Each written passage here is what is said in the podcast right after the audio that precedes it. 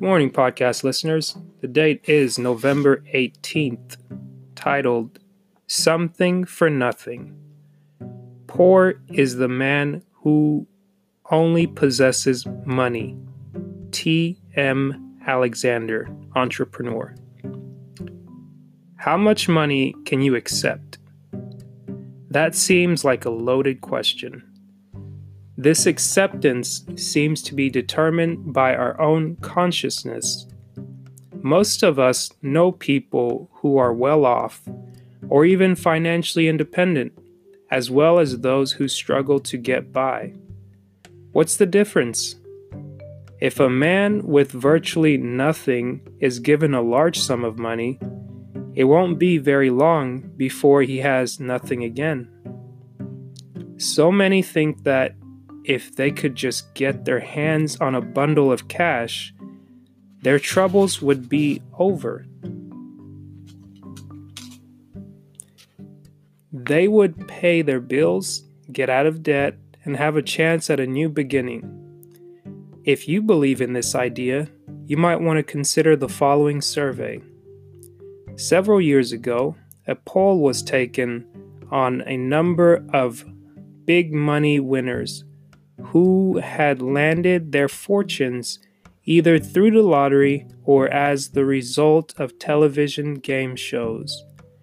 The majority of those who had won $100,000 or more were nearly penniless five years later, five years after their winnings.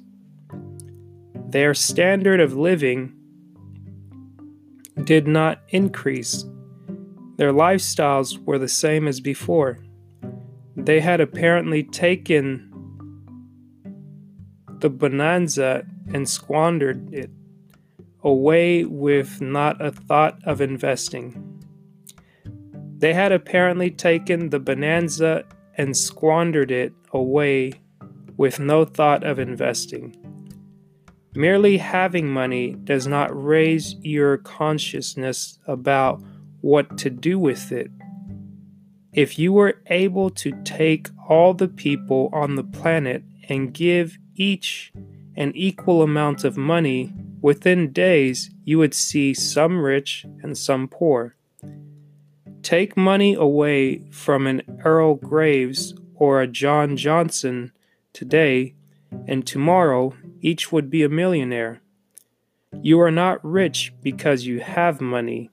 You have money because you believe you are rich. Let me read that one more time. You are not rich because you have money. You have money because you believe you are rich. Here's the takeaway message. Today, I will develop a consciousness of wealth, abundance, and prosperity. I realize that believing is half the battle. Again, today I will develop a consciousness of wealth, abundance, and prosperity. I realize that believing is half the battle. That is November 18th read from Dennis Kimbro's book Think and Grow Rich A Black Choice Daily Motivations for African American Success. Guys, it's Monday. It may be Tuesday on a different part of the world, but have a great morning, a great afternoon, great evening, and a good night. Take care of yourselves.